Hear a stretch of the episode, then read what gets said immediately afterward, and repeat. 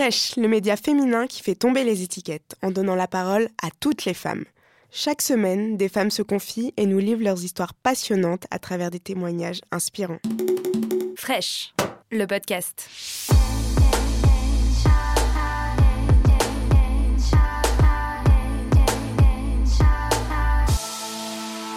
70% du travail de l'humanité est fait par les femmes.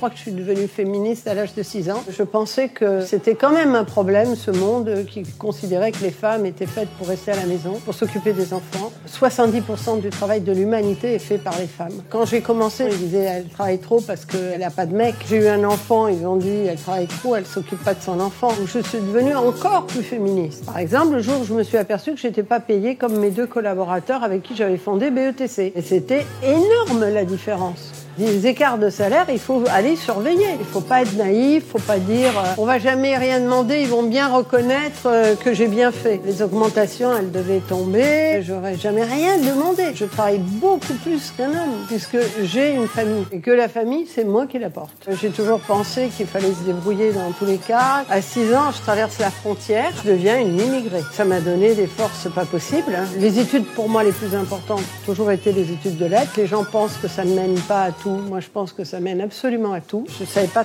très bien quel métier je devais faire. J'ai euh, finalement opté pour euh, la publicité. Je considère que trouver son métier, c'est une chance. J'ai provoqué cette chance. Été décidée à pas être dans un métier où je me dise tous les matins, c'est pas ça qui m'intéresse. J'ai passé 14 ans chez Sachi. J'ai fait tous les grades du métier. J'étais toute petite et je croyais déjà que, en gros, j'étais responsable de tout. Ce qui a aidé ma carrière, c'est ce sens de la responsabilité. Je me suis même pas rendu compte que j'avais un poste un peu plus important chaque jour. Je suis devenue directrice générale. Après tout ça, je me dis, il faut créer la plus belle agence du monde. Et on crée BETC. Moi, je suis le E entre le B, un garçon, et le TC, un garçon. C'était pas le business qui était difficile, c'était les garçons. Ils voulaient être mis en avant pendant que je faisais le boulot. Parallèlement, choses importantes pour moi, le musée de l'immigration dont je m'occupe. Je m'occupe aussi des droits humains, de Human Rights Watch. Il faut faire ce qu'on a envie de faire. Il faut d'abord travailler sur le fond. Qu'est-ce qui vous intéresse et qu'est-ce qui vous épanouit? Et deuxièmement, il faut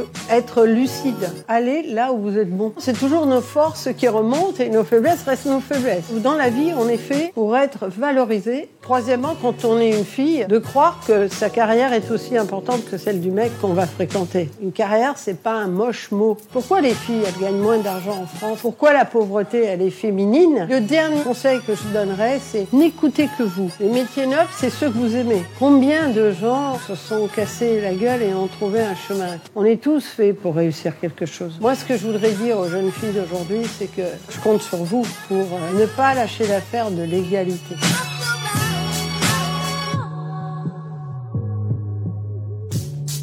Si cet épisode vous a plu, abonnez-vous et n'hésitez pas à en parler autour de vous.